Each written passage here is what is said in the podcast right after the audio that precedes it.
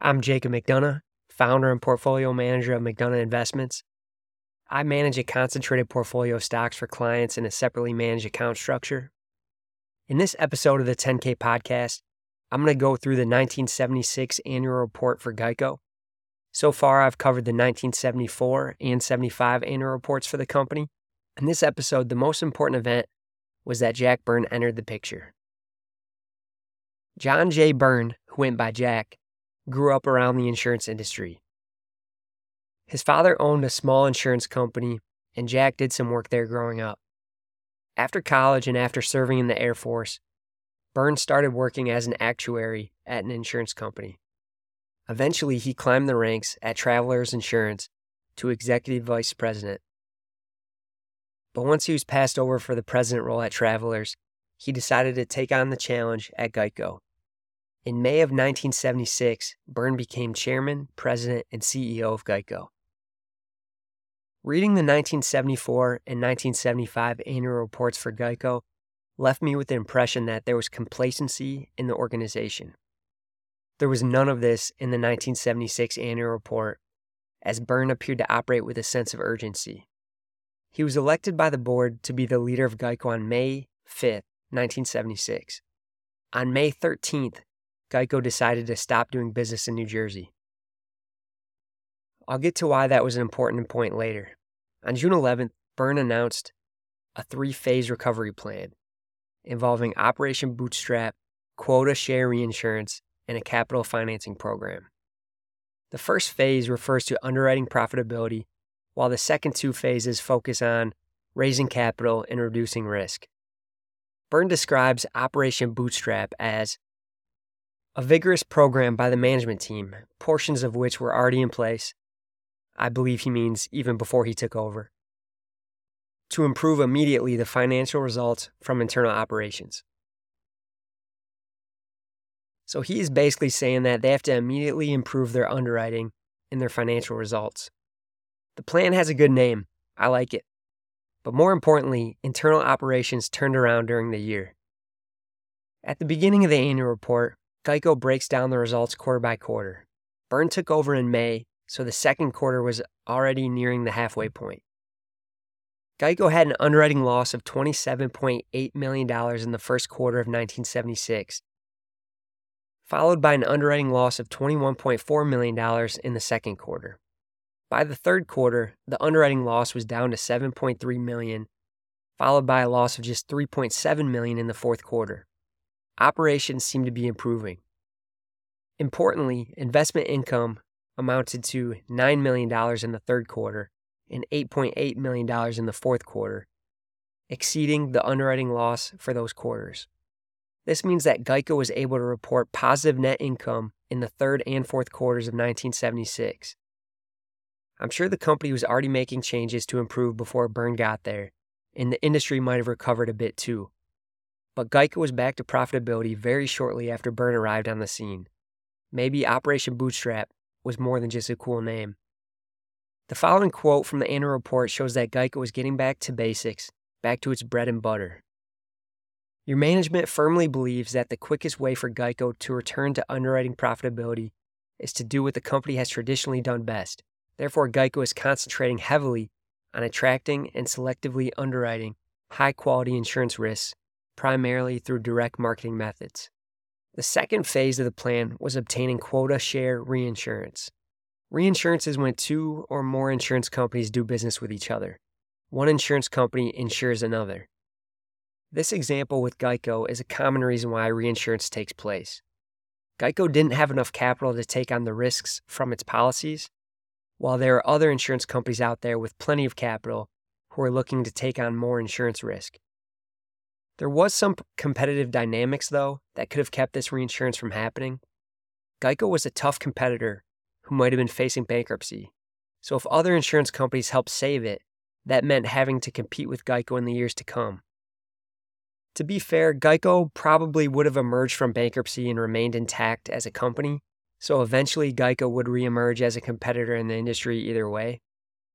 Most likely, the stockholders of Geico would have lost their entire investment before Geico was recapitalized as a new organization.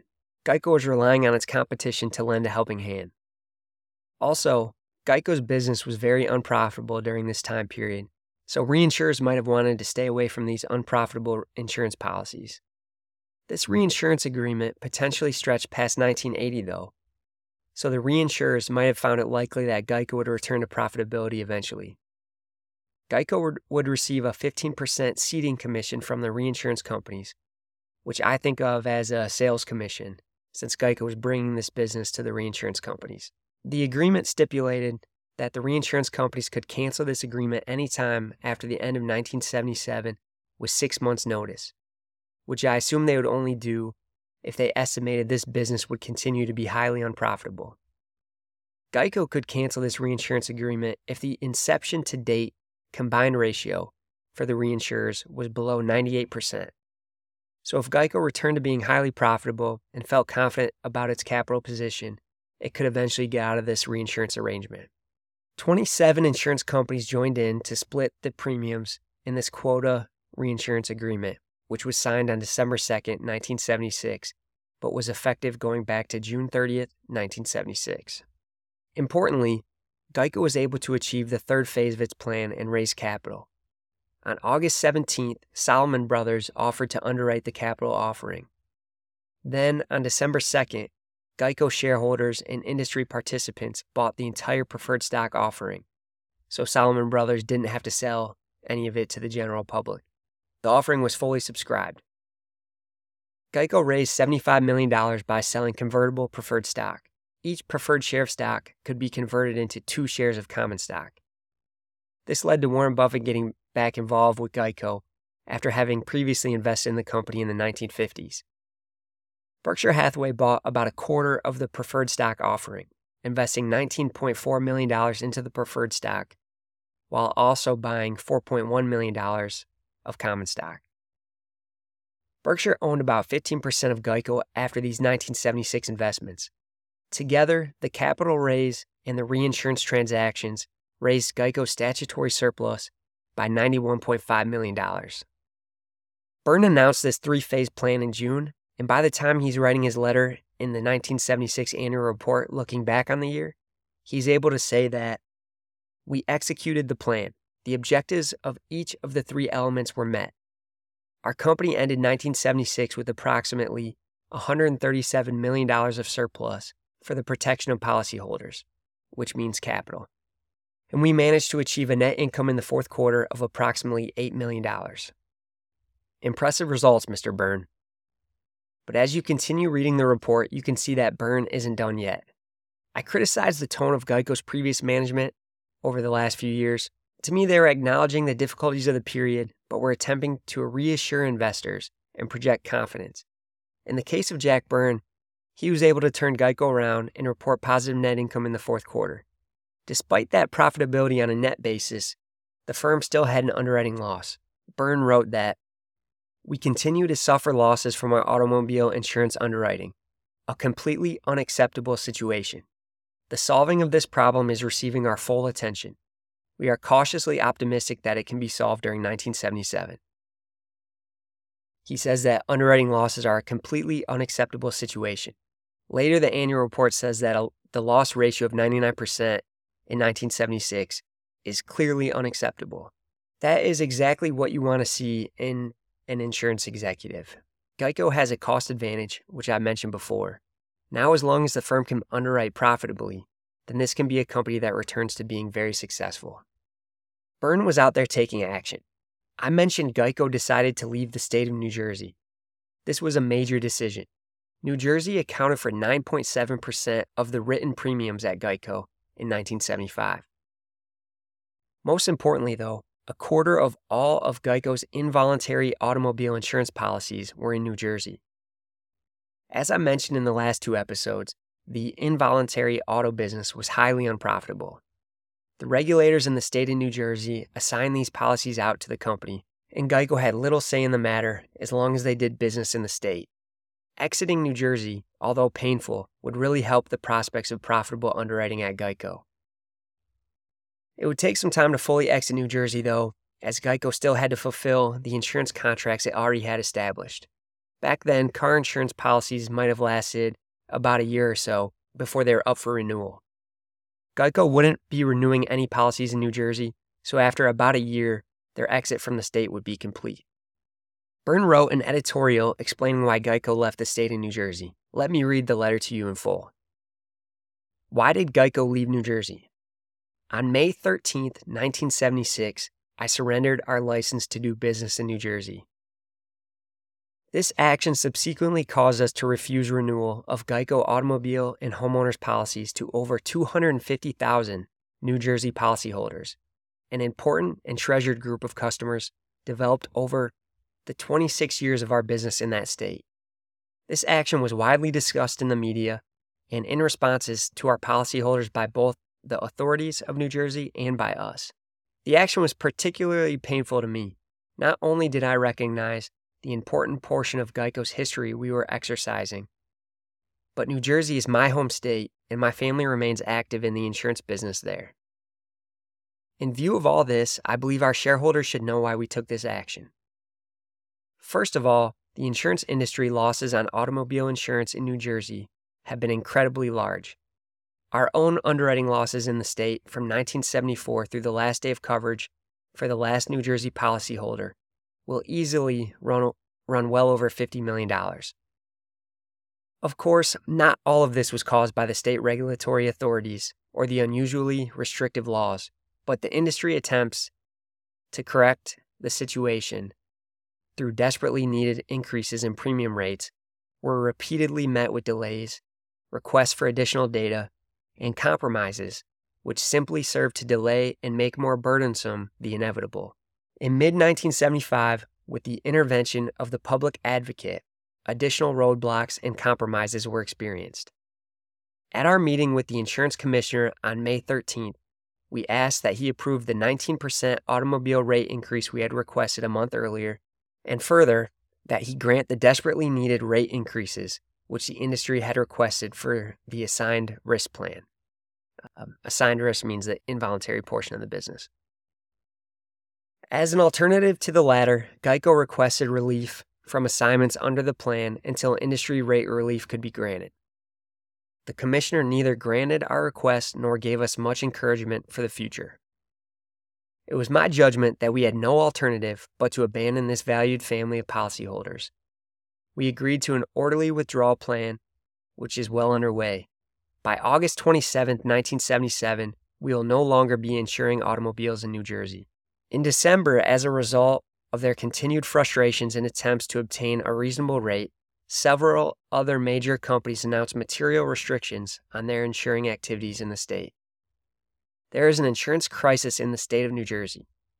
Having recently raised new capital from external sources, principally from you, our shareholders, your company will not jeopardize our improved financial position, nor our position with policyholders in other states, by considering a return to New Jersey in this current environment. John J. Byrne. Additionally, the book The Snowball has some interesting commentary on this event. I'm going to read an excerpt from it now. Byrne needed a 35% rate increase in New York and speedily got it. In New Jersey, Byrne went to the decaying old capital of Trenton to plead with the commissioner. Byrne marched into the commissioner's office with a copy of the company's license in his pocket and told the commissioner that Geico must have a rate increase. He said his numbers did not justify a rate increase. Byrne says, I did all the arm waving and stuff I could, and the commissioner was intractable. Byrne pulled the license out of his pocket and threw it on the desk of the commissioner, saying, I have no choice but to turn in the license, or something to that effect, but containing more four letter words. He then drove back to the office with tires screeching, sent out telegrams to 30,000 policyholders canceling their insurance, and fired 2,000 New Jersey employees in a single afternoon before the commissioner could go to court and get an injunction to stop him. It showed everybody, all audiences, I was serious about this, recalls Byrne, and that I was going to fight for the life of the company no matter what, including walking out of a state, which wasn't done back then. Wow. First off, Byrne surrendered Geico's license to do business in New Jersey on May 13th. He was announced as CEO on May 5th. That's about a week. He moved quickly. He didn't get the rate increase he needed at the meeting, so he threw Geico's insurance license on the desk right there at that same meeting. He didn't wait another minute. As a comparison, the former management of Geico spent months picking an actuarial consultant during a time of crisis. Byrne took action. To be clear, this was a painful decision. Geico had more than 250,000 customers in New Jersey. The company had spent 26 years de- developing its business in that state, investing plenty of money in it over time. Now Geico is heading towards having zero business in that state. From a short term profitability standpoint, this was a great decision, though. And remember, this was a time of crisis, so Geico had to be focused on profitability for survival and had to be focused on regaining the trust of customers and the general public. It was a bold move, but it signaled a change at Geico. Policies in force dropped by 26% in 1976, mostly from the decision related to New Jersey. This was a company completely focused on growth prior to Byrne taking over. Now the focus has shifted to profitability and Geico shrinking its business is evidence of management's commitment to profitability. In 1976, all marketing programs were suspended and most sales offices were closed. Management stated that the primary thrust of Geico's marketing strategy in 1977 is being directed toward improving the quality of the company's book of business.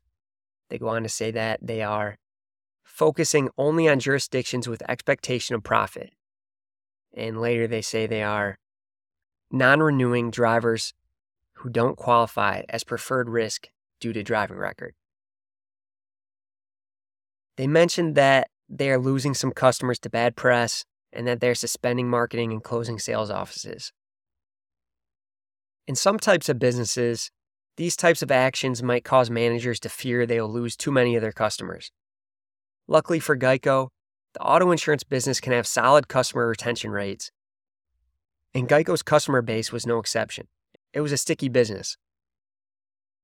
It's just easier for people to continue on with their same old insurance plan. Auto insurance is a requirement. People might look for a deal originally, but a lot of customers often stay with the same insurance company for many years. Despite the large increase in the number of customers it had, Geico's premiums written only declined by 4.9% for the year. This was a result of Geico increasing its prices. Voluntary automobile policy premium rates increased 18% in 1975 and 38% in 1976 on a countrywide basis. This shows that the company was getting back on track with its pricing. At the same time, the company reduced its staff by 17.2% and would have less marketing expenses as well. The firm would need less employees in general since it was shrinking in size, but I'm sure plenty of the employees in marketing and sales probably had to find work elsewhere at this time. Geico was on its way back to becoming a profitable enterprise. When Geico was able to successfully raise capital, its ratio of premiums written to statutory surplus fell to a much more manageable level. Geico was levered four to five times leading up to this difficult period, and then the ratio skyrocketed to 13 times in 1975 due to the underwriting losses Geico sustained. By the end of 1976, this ratio was down to three times. Not only were operations showing signs of improvement, but the capital strength of Geico was, was restored. In past episodes, I mentioned how Warren Buffett wrote in 1974 about how many insurance companies were under reserve. Now that some more time has passed, we had even more evidence of this statement being true.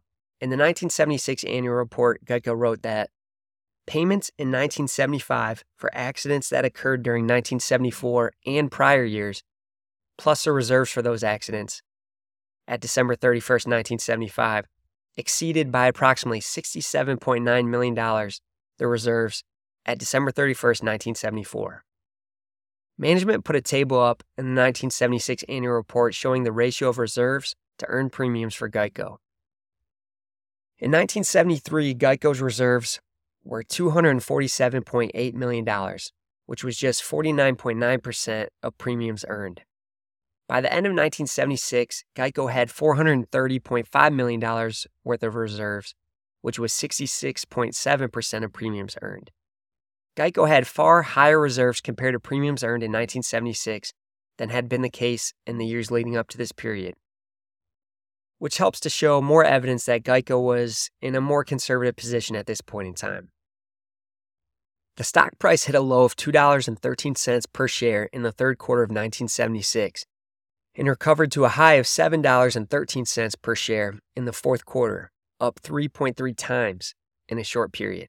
With that being said, the stock price was still far below the high of $27.25 per share from the first quarter of 1975, not to mention the $58.88 per share from 1973. From the peak in 1973 to the low in 1976, the stock price declined 96.4%. Even though Geico was getting back on track and looked poised to avoid bankruptcy, the shareholders of the stock were still facing major dilution. Assuming the convertible preferred stock eventually was converted into common shares, then the shares outstanding just about doubled. Another way to think about this is that shareholders who owned Geico prior to this period just saw their percentage ownership in Geico get cut in half. Things could be worse, though, as half of something is worth more than all of zero. So shareholders should be thankful the organization survived. In the fourth quarter of 1976, the stock price reached a high of $7.13 per share. Including dilution from the convertible preferred stock, this valued Geico at $244.1 million. As long as Geico got back to its old way of doing business and was able to achieve historical profitability, then there was hope that Geico could grow back into this valuation. Assume you wanted earnings of at least 10% of this valuation, or $24.4 million of net income. Geico earned close to this amount or more each year, each year from 1971 and 1974. The firm earned 32.6 million after tax in 1972, which would be a yield of over 13% for shareholders. Earlier, I mentioned that Berkshire Hathaway invested in Geico during 1976. This was a major investment for Berkshire. In 1976, Berkshire's wholly owned insurance subsidiaries wrote $94.8 million of total premiums. Berkshire's 15% share of Geico's net premiums written would have been $71.4 million in 1976. Since Berkshire only owned 15% of Geico, its share of Geico's premiums were not consolidated within Berkshire's financial statements. However, if you consider Berkshire's share of Geico's premiums as its own business segment within Berkshire, then it would have been the largest segment within the Berkshire Hathaway Insurance Group. The traditional national indemnity business wrote $60.9 million worth of premiums, Reinsurance would have been the next largest segment, with $15.8 million in premiums written that year. Geico had total assets of 911.8 million in 1976, so Berkshire's share of those assets would have been $140.4 million. Berkshire's total assets were $283 million in 1976. I just give these figures to show that Berkshire's investment in Geico was a meaningful part of its insurance operations starting in 1976. By 1980, Berkshire's share of Geico's premiums eclipsed that of the Berkshire Hathaway Insurance Group. Additionally, Berkshire subsidiaries produced an underwriting profit of 6.7 million in 1980, while Berkshire's share of Geico's underwriting profit amounted to 56.8 million dollars that year, as Geico became highly profitable. In a unique situation, Berkshire wasn't able to have any say in the operations of Geico. The company wasn't able to use its shares for any voting power, and you didn't see Warren Buffett join the board or the investment committee or anything like that.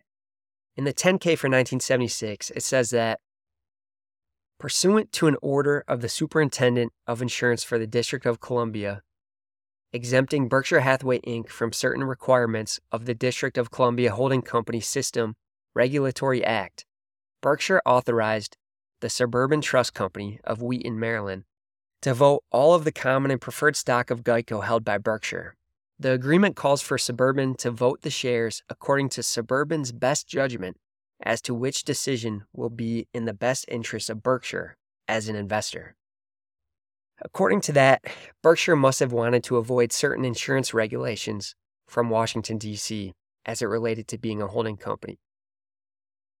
Berkshire then gave the voting power to the Suburban Trust Company which was eventually acquired by Nations Bank. Interestingly, in 1995, Berkshire owned half of Geico and made an offer to acquire the other half of it to make it wholly owned. Nations Bank had to vote Berkshire's shares in that transaction to decide whether or not Berkshire would get to buy out Geico.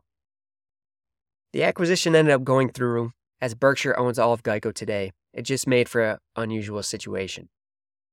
To close, When I was reading this annual report, I kept thinking about the movie The Godfather.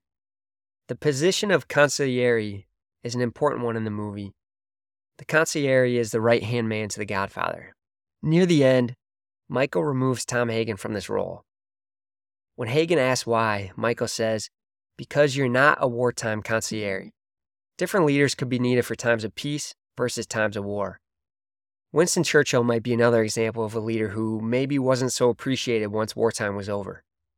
Jack Byrne definitely would have been a wartime consigliere. He was a fighter.